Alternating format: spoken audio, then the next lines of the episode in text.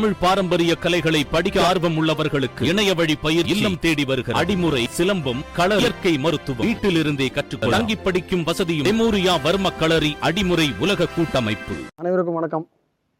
எனது பெயர் R Govindan. Marxist communist கட்சியினுடைய முன்னணி ஊழியர் முதனை கிராமம். கடந்த ஆயிரத்தி தொள்ளாயிரத்தி தொண்ணூற்றி மூன்றாம் ஆண்டிற்கு முன்னதாக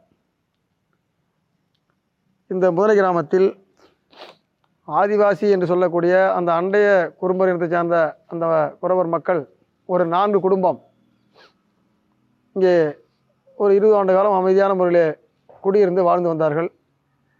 அவர்களுடைய தொழில் குல தொழில் என்பது கூடை முடைவது முறம் முடைவது ஈச்சம்பாய் ஓலைப்பாய் பின்னி இருப்பது போன்ற தொழில்களை செய்து வந்தார்கள்.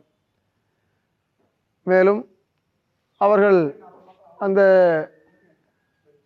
தமிழ் மாதம் தை மாத காலத்தில் நெல் அறுவடை காலத்தில் பக்கத்து கிராமங்களான கம்மாபுரம் கோபாலபுரம் குமாரமங்கலம் குடப்பாக்கம் போன்ற கிராமங்களுக்கு சென்று இரண்டு மாதம் யாராவது ஒரு தெரிந்த வீட்டில் தங்கியிருந்து அங்கே அந்த நெல் கூலி அறுவடையிலே ஈடுபடுவார்கள்.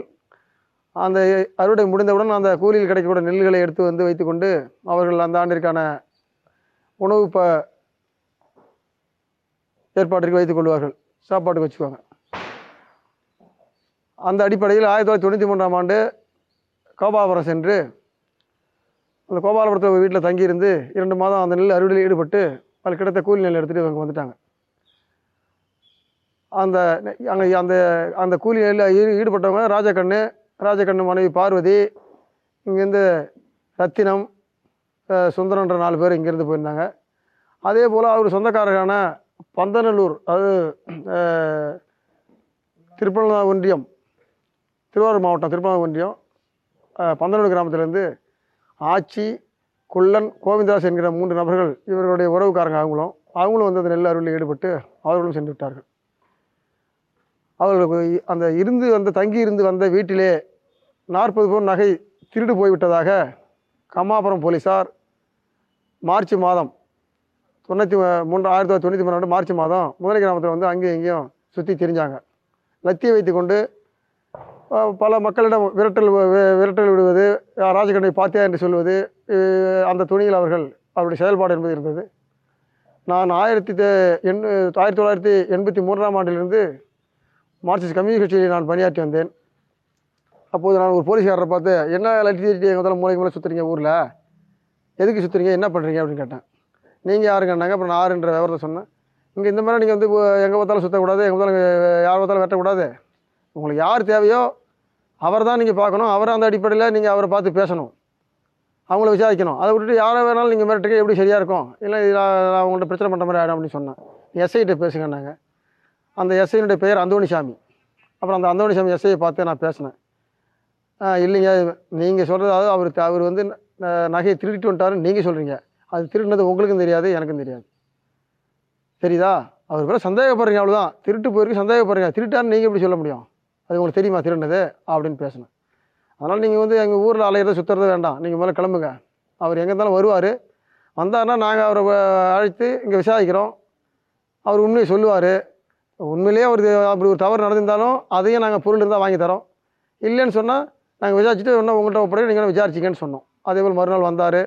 நாங்கள் எங்கள் கட்சியினுடைய முன்னணி ஊழியர்களும் இந்த ஊர் பொதுமக்களும் சேர்ந்து கூப்பிட்டு பஞ்சாயத்து ஆஃபீஸ் பக்கத்தில் உட்கார வச்சு விசாரித்தோம் இப்போ இந்த தவறு நடந்ததாக வந்து சொல்கிறாங்க கோபாலபுரத்தில் நீங்கள் குடியிருந்த அதாவது தங்கியிருந்த வீட்டில் நகை திருடு போயிட்டுது. நீங்கள் திருட்டு வந்துட்டீங்கன்னு சொல்கிறாங்க அப்படியாவது தவறு நடந்தால் நீ செஞ்சீங்களான்னு கேட்டால் சத்தியமாக நான் செய்யலைங்க அப்படின்னு சொல்லி கோவிலில் இந்த கோவிலில் தான் வந்து கல்புரையை அமைச்சார் அதுக்கப்புறம் எங்களுக்கு ஒரு நம்பிக்கை ஏற்பட்டு சரி இவர் செய்யலைன்னு தெரிஞ்சுது.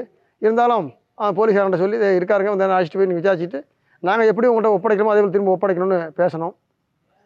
சரி அழைச்சிட்டு போனாங்க. அப்போது பார்வதி அழைச்சிட்டு போனாங்க. அந்த சுந்தரம் ரத்தனம் அவங்க எல்லாருமே அழைச்சிட்டு போனாங்க. அங்கே போய் விசாரித்ததில் அன்றைக்கி மறுநாள் அன்றைக்கி நைட்டு என்னுடைய பார்வதி அனுப்பிச்சிட்டாங்க வீட்டுக்கு. போய் சாப்பாடு செஞ்சுட்டு வர எடுத்து வர சொல்லி அனுப்பிச்சிட்டாங்க. மறுநாள் பார்வதி சாப்பாடு மதிய உணவு செய்து எடுத்துக்கொண்டு ஒரு மூன்று நான்கு மணி அளவில் அங்கே போயிருக்கிறாங்க அந்த காவல் நிலையத்துக்கு. அந்த நேரத்தில் அந்த ராஜக்கண்ணுவை அந்த காவல் நிலைய ஜன்னலிலே கையை இரண்டையும் மேலே உயர்த்தி இப்படி வச்சு கட்டி வைத்து நிர்வாண கோலத்தில் துணியை உடையே இல்லாமல் அடித்து துன்புறுத்திருக்கிறார்கள் அப்படி அடித்ததில் அவருக்கு உயிர்நிலை வழியாக ரத்தம் வடிந்திருக்கிறது. அதையும் பார்வையை பார்த்துவிட்டு அலறி சத்தம் போட்டிருக்கிறார். இருந்தாலும் காவல்துறை என்னடி தேவடியா இங்கே அலற அவன் நடிக்கிறான் அப்படின்னு சொல்லிட்டு சாப்பாடை கொடுறேன்னு. சாப்பாடை கொடுத்தா அவர் வந்து சாப்பிட முடியாத ஒரு நிலை இருந்திருக்குது. அவர் சாப்பிட்டு பார்த்துருக்காரு முடி முழுங்க முடியல. சாப்பாடை வெளியில் வந்துருச்சு. அவன் நடிக்கிறான் ஏமாத்துறான் சூது வைக்கிறான். நீ அதை நம்பாதீ நீ போய் அடுத்த நாள் கருவாட்டு குழம்பு வச்சு சாப்பாடு எடுத்துன்னு சொல்லி அனுப்பிச்சி விட்றாங்க அந்த அம்மாவை. அந்த அம்மா வந்துடுறாங்க. அப் இவங்க அடுத்த நாள் சாப்பாடு எடுத்துகிட்டு போகிறதுக்குள்ளே போலீஸ்காரங்க அங்கேருந்து டிஏஎஃப் பன்னெண்டு அறுபத்தி ஒன்பது என்கிற ஒரு மகேந்திரா வேனில் ஒரு பத்து போலீஸார் அதே முதலை சந்தத்தோப்புக்கு வந்து இறங்கி இந்த ஊர் ஊருக்காரங்களாம் முக்கியமாக பொதுமக்கள்லாம் வாங்க இங்கே வாங்கன்னு கூப்பிட்டாங்க கிட்ட போகணும் என்னான்னு கேட்டால் அது மாதிரி வந்து ராஜக்கண்ணு நாங்கள் விசாரணைக்கு இங்கே அனுப்பி வச்சு அழைச்சிட்டு போயிருந்தோம். அவர் தப்பிச்சு போயிட்டார் எங்கள்கிட்டருந்து நாங்கள் வந்து உடம்பு சரியில்லைன்னு சொல்லி நெய்வேலி ராமச்சந்திரன் டாக்டர் நட்டு போய் வைத்தியம் பண்ணோம். வைத்தியம் பண்ணிட்டு திரும்ப வந்து ஒரு டீ கடையில் டீ சாப்பிட்டுட்டு இருந்தோம். அதனால தப்பிச்சு ஓடிட்டாரு. அவரை கண்டா திரும்ப நீங்கள் பிடிச்சி ஒப்படைக்கணும்னு சொன்னாங்க. இல்லை நீங்கள் சொல்கிறதில் எனக்கு சந்தேகம் இருக்குது நீங்கள் சொல்கிற வார்த்தை ஒன்றும் பொருத்தமாக இல்லை. சரி நீங்கள் போங்க அப்படின்னு சொல்லிட்டு அப்புறம் அந்த ராஜகண்ண மனைவி பார்வதி அழைச்சி அங்கே என்ன நடந்ததுன்னு கேட்டோம். நான் போய் பார்க்கும் பொழுது அவர் நிர்வாண கோலத்தில் க கையை மேலே உயர்த்தி கட்டி வைத்து ஜன்னலே அந்த காவல் நிலைய கட்டி வைத்து அடிக்க அடித்து துன்புறுத்தினார்கள். உயிர்நிலை ரத்தம் வந்தது. அவர் நடப்பதற்கான வாய்ப்பே இல்லை. அவர் தப்பித்து போவதற்கான வாய்ப்பும் இல்லை. ஏதோ அவர் அப்பயே நான் நினச்சேன் இறந்துருவார்னு நினச்சேன் இறந்துருக்காரு. அவங்க மறைக்கிறாங்க அப்படின்னு அந்த மாதிரி சொல்லிச்சு. நான் உடனடியாக இருந்து மார்க்சிஸ்ட் கம்யூனிஸ்ட் கட்சியினுடைய கிளை செயலாளர் ராஜேந்திரன் அதுக்கு எங்கள் கட்சியினுடைய ஒன்றிய செயலாளராக அப்போ பணியாற்றிய சேப்பநாதன் ராஜ்மோகனிடம் தகவலை உடனே பரிமாறினேன். இப்படி ஒரு சம்பவம் நடந்திருக்குது. என்ன பண்ணுறதுன்னு சரி நாளைக்கு நம்ம எல்லாம் காவல் நிலையத்துக்கு போவோம்னு சொல்லி சொன்னாங்க. அதுக்கு இடையில் எம். ரத்தின சபாபதி மாவட்ட செயற்குழு உறுப்பினர் அவர்கிட்டையும் தகவல் சொன்னோம். அவங்களும் சரி வாங்க காவல் நிலையத்தில் போய் பார்ப்போம்னு சொன்னாங்க. மறுநாள் எங்கள் ஊர் பொதுமக்கள் இந்த பாதிக்கப்பட்ட மக்கள் எங்கள் கட்சியுடைய முன்னணி ஊழியர்கள்லாம் அங்கே போய் காவல் நிலையத்தில் பார்த்தோம். காவல் நிலையம் முழுவதும் தண்ணீர் விட்டு கழுவப்பட்டிருந்தது. அதன் பிறகு அந்த வேன் அங்கே நின்றுது அந்த டிஏ பன்னெண்டு அறுபத்தொம்பது வேன் அங்கே நின்று அந்த வேனை பார்த்தோம். அந்த வேனும் தண்ணீர் விட்டு கழுவப்பட்டிருந்தது. எங்களுக்கு சந்தேகம் வந்தது. ஏதோ நடந்திருக்குது தவறு நடந்திருக்குன்னு மட்டும் தெரியுது. சரி நம்ம ஏதாவது விருத்தாசலம் போகுவோம். போயிட்டு நம்ம ஆடுவோ தாசிதாரை பார்க்கிட்டு வந்தோம். வழியிலேயே அந்த அந்தோணிசாமி எஸ்ஐ அவருடைய ரெண்டு போலீஸோடு அந்த எதிரில் வந்தாங்க அவங்க வண்டியில். நாங்கள் அந்த வழியில் கோபாலபுரத்தில் நிறுத்தி விசாரித்தோம் சார் வாங்க. என்ன நடந்துன்னு உண்மையை சொல்லுங்கள் நாம் எதுவாக இருந்தாலும் ஒரு பேசி தீர்த்துக்கலாம். இல்லைன்னா நாங்கள் உங்களை விடமாட்டோம். விஷயத்தை பெருசாக்குவோம் உண்மையை சொல்லிட்டீங்கன்னா நாம் வந்து இது இந்த விஷயத்தை சும்மா போயிடலான்னு சொல்லி பார்த்தோம். அவர் இல்லவே இல்லை. தப்பிச்சு போனதான் உண்மை. அவர் தப்பிச்சு போயிட்டாரு. நாங்கள் தேடிட்டு இருக்கோம். நீங்கள் கண்ட எங்களுக்கு தகவல் சொல்லுங்கள் அப்படின்னு இதே சொல்கிறார் சரி ரைட்டுன்ட்டு அதோட நாங்கள் விறுவிறுன்னு நேராக விருதாசலம் வந்தோம். ஆடிஓ தாசில்தாரர் டிஎஸ்பிக்கெல்லாம் அப்போதைக்கு இவன் நாங்கள் முதனை கிராமத்தில் ராஜகண்ணுவன் கோபாலபுரத்தில் நகை திருடு போனதாக சந்தேகத்தின் பேரில் போலீஸாரை கேட்டாங்கன்னு அனுப்பி வச்சோம். விசாரணைக்கு தப்பிச்சு போயிட்டாங்கன்னு சொல்கிறாங்க எங்களுக்கு அது சந்தேகம் இருக்குது அவர் இறந்துருக்கிறாருங்கிறது நாங்கள் யோசி யோசிக்கிற யோ யூகிக்கிறோம். இல்லைன்னா எங்களுக்கு வந்து அவர் உடனடியாக கண்டுபிடிச்சி கொடுக்கணும்னு சொல்லி நாங்கள் மறு கொடுத்துட்டோம். கொடுத்துவிட்டு அடுத்தது எங்களுடைய மாவட்ட செயலாளர் இப்போது கட்சியினுடைய மாநில செயலாளர் இருக்கக்கூடிய கே. பாலகிருஷ்ணன் அவர் வந்து கடலூர் மாவட்ட செயலாளர் அப்போது பணியாற்றினார். அவர்கிட்ட பேசணும். அவர் நீங்கள் வந்து அடுத்த நாள் நீங்கள் எல்லாம் வாங்க. அதாவது கட்சி முன்னணி ஊழியர்களும் அந்த ஊர் பொதுமக்களும் அந்த பாதிக்கப்பட்ட மக்களை அழைத்து கொண்டு கடலூர் வாங்க. நம்ம மாவட்ட ஆட்சியர்கிட்டையும் எஸ்பிகிட்டையும் மறு கொடுப்போம்னு சொன்னார். அப்புறம் மறுநாள் அது நாங்கள் போனோம். அங்கே போயிட்டு மனு தயாரித்து கலெக்டர் ஆஃபீஸ்லையும் எஸ்பி ஆஃபீஸ்லையும் இது மாதிரி முதனை ராஜகண்ணு என்பவரை கம்மாவரம் போலீசார் சந்தேகத்தின் பேரில் விசாரணைக்காக அடித்து சென்றார்கள். நகை காணான்ட்டு. ஆனால் அவர்கள் வந்து அடித்து கொண்டிருப்பதாக தெரிகிறது. ஆனால் வந்து தப்பிச்சு போட்டார்னு சொல்கிறாங்க அதை நாங்கள் ஏற்க முடியாது. அப்படி தப்பிச்சு போனாலும் எங்களுக்கு வந்து ஆள் அவர் உடனடியாக கண்டுபிடிச்சி எங்கள்கிட்ட ஒப்படைக்கணும். இல்லை என்றால் அவர்கள் மீது கொலை வழக்கு பதிவு செய்யணும்னு சொல்லி நாங்கள் மறு கொடுத்துட்டு வந்துட்டோம். வந்து நான் அதுக்கப்புறம் நாங்களும் சும்மா இல்லை.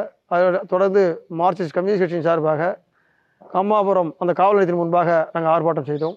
விருதாசலம் ஆர்டிஓ அலுவலகம் முன்பாக அடுத்தடுத்து தொடர்ந்து ஒரு இரண்டு மூன்று மாத காலமாக அடுத்து மறியல் போராட்டம் ஆர்ப்பாட்டம் கண்டன கூட்டம் என்று வட்டாட்சியர் அலுவலகம் முன்பும் நடத்தினோம். ஒன்றும் கேட்டால் தேடிட்டு இருக்கேன் கண்டுபிடிக்கிறோம் தேடிட்டு இருக்கேன்னு இப்படி சொன்னாங்க. அதன் பிறகு ஒரு மூன்று மாதம் கடலூர் மாவட்ட ஆட்சியர் அலுவலகத்தின் முன்பாகவும் போய் அங்கேயும் ஒரு ஆர்ப்பாட்டம் நடத்தினோம். மனு கொடுத்தோம். நாங்கள் தேடிட்டு இருக்கோம் கண்டுபிடிக்கிறோம் கண்டுபிடிக்கிறோம் இதான் சொன்னாங்களே தவிர உண்மை யாரும் சொல்ல வரல. அதன் பிறகு மாவட்ட செயலர் நாங்களாம் ஒன்று சேர்ந்து கூடி என்ன அவரை மாவட்ட செயலர் கட்டம் என்ன பண்ணுறது அடுத்த கட்ட நடவடிக்கை என்ன அப்படின்னு பேசும்பொழுது அவர் நான் சென்னையில் அட்வொகேட் சந்திரவிடம் இது சம்மந்தமாக பேசியிருக்கின்றேன். நீங்கள் போய் அவரை பாருங்கள் அவர் வந்து நீதிமன்றத்தில் ஆட்கொடர் மனு போடுவார். அது போட்ட பிறகு அது அதன் பிறகு அது என்ன வருதுன்னு பார்க்கலாம் நீங்கள் போங்கன்னார் நானும் எங்கள் கட்சியுடைய ஒன்றிய செயலர் ராஜ்மோகனும் அப்புறம் சென்னைக்கு போனோம். அந்த அட்வொகேட்டு சந்துருவை பார்த்தோம். சந்துருவை பார்த்து நடந்த விஷயங்களை சொன்னோம். சரி நான் ஆட்கொணர்வு மனு நான் சென்னை உயர்நீதிமன்றத்தில் தாக்கல் பண்ணுறேன் நீங்கள் பாதிக்கப்பட்ட அந்த மக்களை அழைத்து வர வேண்டியிருக்கும் விசாரணைக்காக நீங்களும் வர வேண்டியிருக்கும். அதுக்கு தகுந்த நீங்கள் தயாரிப்பாக இருங்க. நான் மனு போட்டு உங்களை விசாரணை தேதி வந்தோன்னு கூப்பிட்றோம் நாங்கள் அதை நாங்கள் அதோட வந்துட்டோம். அப்புறம் ஒரு அந்த ஆட்கொணர்வு மனுவை போட்டு ஒரு மூணு மாதம் சென்று அந்த விசாரணை என்பது வந்தது.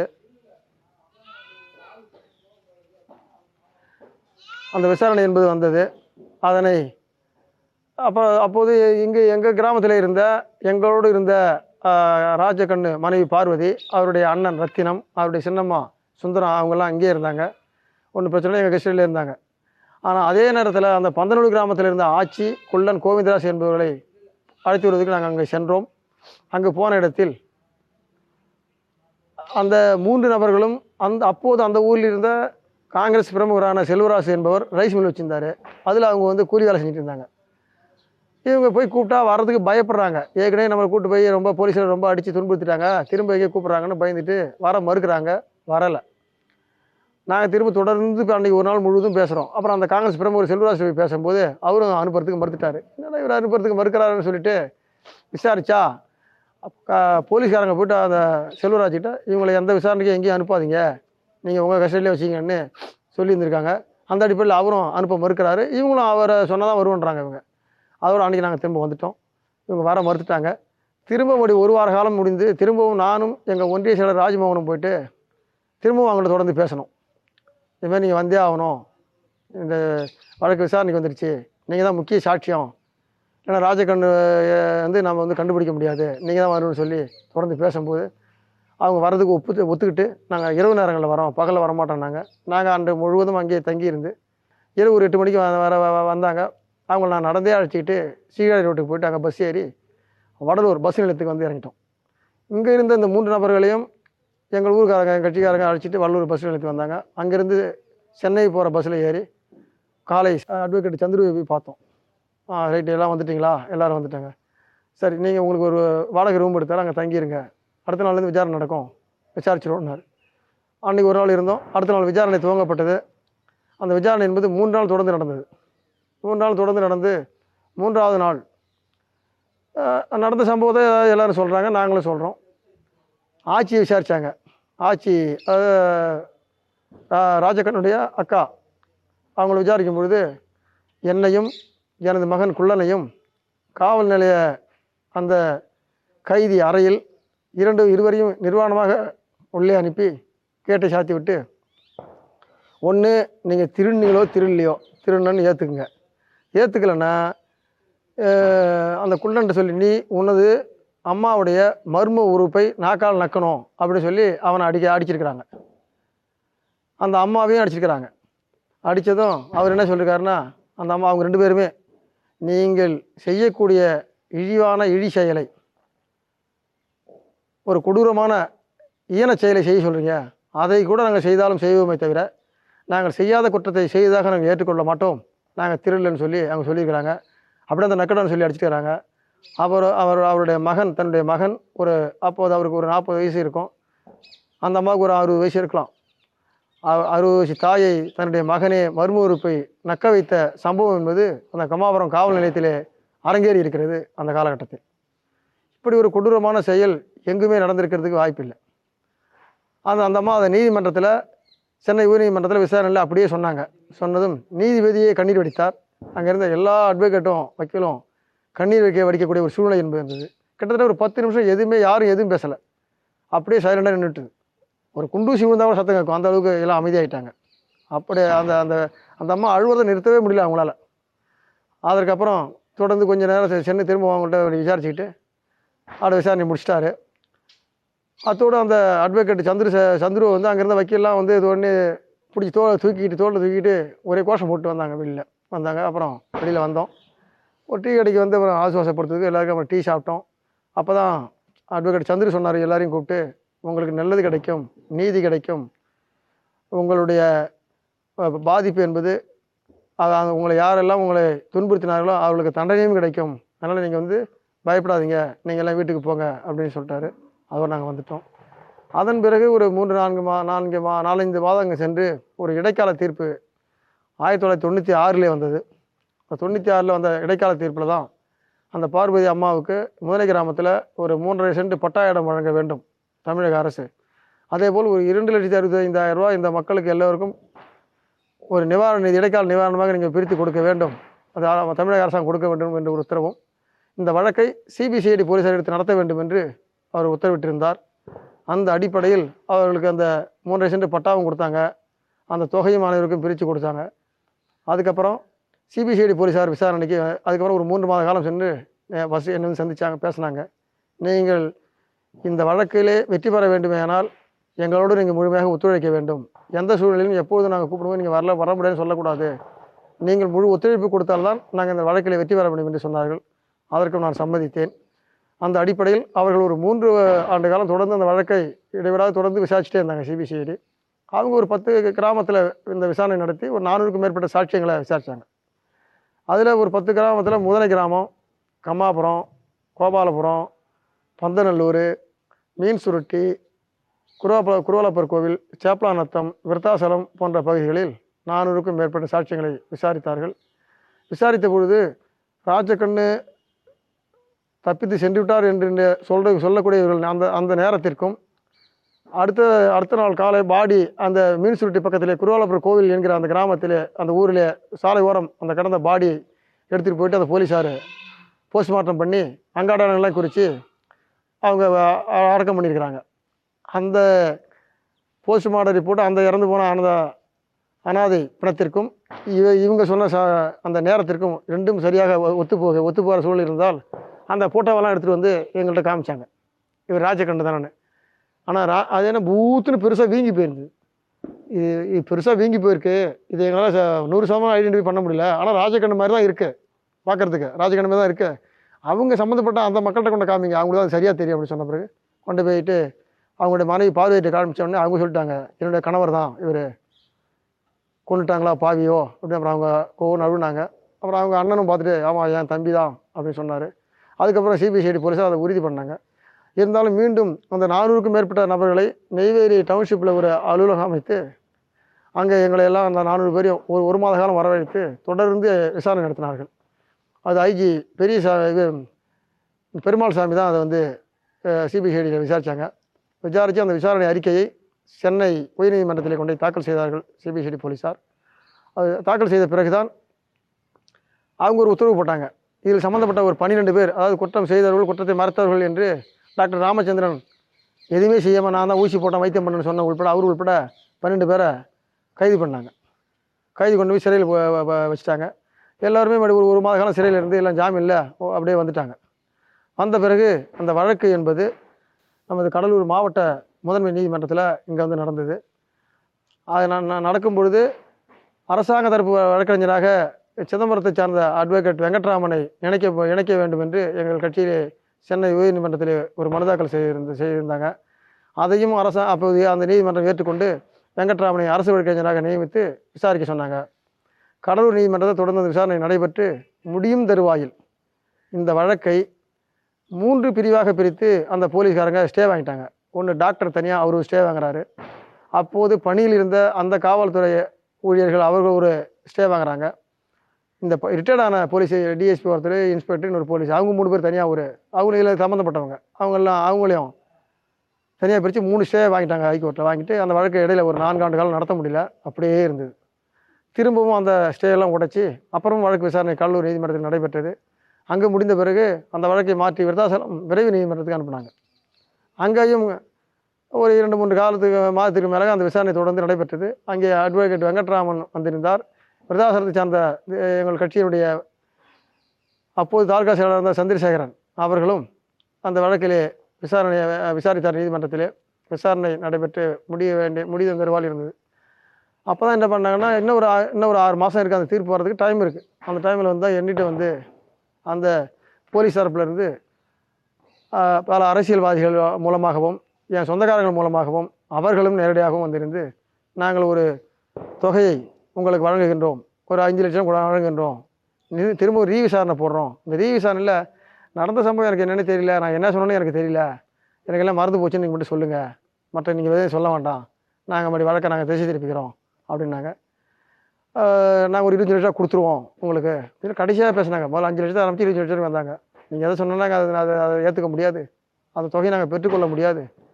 அப்படின்னு சொல்லிட்டு இந்த விஷயத்தை உடனே மாவட்ட செயலாளர்கிட்ட நான் வந்து ஃபோன் மூலமாக பேசேன் எங்களுடைய மாவட்ட செயலர் இப்போ மாநில செயலர் இருக்கக்கூடிய கே. பாலகிருஷ்ணன் தான். அப்போ மாவட்ட செயலர் அவர்கிட்ட பேசினேன். அதுமாரி செய்ய முடியாது செய்யவும் கூடாது. ஏனென்று சொன்னால் இந்த ஆதிவாசி மக்கள் இங்கே மட்டும் இல்லை தமிழ்நாடு முழுவதும் இதுமாரி பொய் பொய் வழக்கு போட்டு அவர்களை துன்புறுத்துவது சித்திரவதை பண்ணுறது கொடுமைப்படுத்துறது அவருடைய அவர்களை கொல்வது கற்பழிக்கிற சம்பவம் என்பது தொடர்ந்து நடந்துகிட்டு இருக்குது. அந்த நேரத்தில் தான் சிதம்பரத்திலே பத்மினி என்ப அந்த பெண் சிதம்பரம் காவல் கற்பழிக்கப்பட்டார். அதேபோல் வசந்தா என்கின்ற பெண் முத்தாண்டி காவல் நிலையத்திலே கற்பழிக்கப்பட்டார். இந்த வழக்கெல்லாம் இந்த- அந்த நேரத்தில் இந்த சம்பவம் நடைபெற்றதால் இதை நம்ம எதையுமே இவங்களை விடக்கூடாது. அவங்களுக்கு என்ன தண்டனை வருதோ அவங்க பார்த்துக்கிட்டோம் அப்படின்னு சொல்லி அவர் சொல்லிட்டாரு. நானும் அவர்களிடம் நாங்கள் இதுலேருந்து எது எந்த ஒரு சமரச உடன்பாட்டிற்கும் வர முடியாது. நீதிமன்றம் என்ன சொல்லுதோ அந்த அதை நீங்கள் பார்த்து நீங்கள் அனுபவிச்சுட்டு போக வேண்டாம் அப்படின்னு சொன்னோம். அதன் பிறகு என்ன அதுக்கு முன்னாடி பல வாரம் மிரட்டிருக்காங்க. இந்த வழக்கை துவங்கினதுலேருந்து அந்த பதிமூன்று ஆண்டு காலமும் நான் உன்னை ஆளை கடத்திடுவான். உன்னை துணி துணை வெட்டி போட்டுருவான் லாரி ஏற்றி கொண்டுடுவான் கார் ஏற்றி கொண்டுடுவான் நீ இந்த வழக்கில் பின் வாங்கிக்கணும் நீ ஒதுங்கிக்கணும்னு பல மிரட்டல்லாம் வந்தது. அப்போது நான் திருமணம் ஆகவில்லை எனக்கு. இந்த வழக்கு ஆரம்பிக்கும் போது கல்யாணம் ஆகலை. சரி எப்படி ஒரு மூணு நாலு வருஷத்தில் முடிஞ்சிடும்னு நினச்சேன். ஆனால் பதிமூன்று ஆண்டு காலம் இருக்குன்னு இருக்கும்னு நினைக்கல. இந்த வழக்கு நாளாக நாளாக நான் ஒரு முடிவுக்கு வந்தேன். சரி நம்ம திருமணமே செய்து கொள்ள வேண்டாம். திருமணம் செஞ்சோம்னா நமது மனைவி மூலமாக நமக்கு ஒரு நெருக்கடி உருவாக்குவாங்க. அவங்கள நெருக்கடி உருவாக்கணும்னா அவங்க வந்து நான் வீட்டுக்காரர்கிட்ட போய் தூக்கிட்டு போய் வெட்டி போட்டுருவான் கொண்டு போட்டுருவான் காரியத்தை கொண்டு வந்து மிரட்டினா அவங்க வந்து நம்மகிட்ட கொய்யோ முயோ அழுது இந்த வழக்கை விட்டுருங்க வேணாம். நீங்கள் பின் வாங்கிடுங்க ஒதுங்கிடுங்கன்னு சொல்லுவாங்க. அப்போ நமக்கு பாசத்தின் அடிப்படையில் நாம் ஏதாவது அந்த மாதிரி பின் வாங்க வேண்டிய கட்டாயம் வந்தாலும் வரலாம். அதனால் நம்ம திருமணமே செய்யாத இருக்கிறது எழுதி சொல்லி நான் திருமணம் செய்து கொள்ளவில்லை. அந்த வழக்கு நடந்து முடிந்து விருத்தாசனம் விரைவு நீதிமன்றத்திலே ஒரு ஐந்து காவலர்களுக்கு பதினான்கு ஆண்டு சிறை தண்டனையும் அட்வொகேட் இது நெய்வேலி டாக்டர் ராமச்சந்திரனுக்கு மூன்றாண்டு சிறை தண்டனை அல்லது அபராத தொகை என்றும் அவர் மூன்றாண்டு காலம் அந்த மருத்துவ பணியை செய்யக்கூடாது என்றும் ஒரு தீர்ப்பு வழங்கப்பட்டது. அந்த அந்த தீர்ப்பின் அடிப்படையில் அவர்களும் அந்த தண்டனைக்கு அந்த நமது கடலூர் கேப்பர் குவாரி அந்த ஜெயிலில் தான் போயிட்டு அந்த ஐந்து போலீஸாரும் அந்த பதினான்கு ஆண்டுகளும் அங்கே இருந்தாங்க. இவர் டாக்டர் வந்து ப- தொகைகளை செலுத்திட்டு அந்த மூணாண்டு காலம் டாக்டர் பணி மட்டும் செய்யாமல் அப்படியே இருந்துட்டு இருந்துட்டு மறுபடியும் திரும்ப அவர் டாக்டர் தொழில் ஆரம்பிச்சிட்டாரு. இவங்க மற்ற போலீஸார் அஞ்சு பேரும் பதினாலு வருஷம் உள்ளே இருந்தாங்க கடலூரில். அதுக்கப்புறம் அதில் அந்த அந்தவணி சாமி மட்டும் அந்த கட- கடைசி வருஷத்தில் உடல்நிலை குறைவில் அங்கேயே ஜெயிலில் இறந்துட்டார். பாக்கி நான்கு பேரும் விடுதலையாகி போயிட்டாங்க. நானும் இந்த வழக்கு முடிந்து தண்டனை அறிவித்த பிறகுதான் நான் திருமணமே செய்து கொண்டேன்.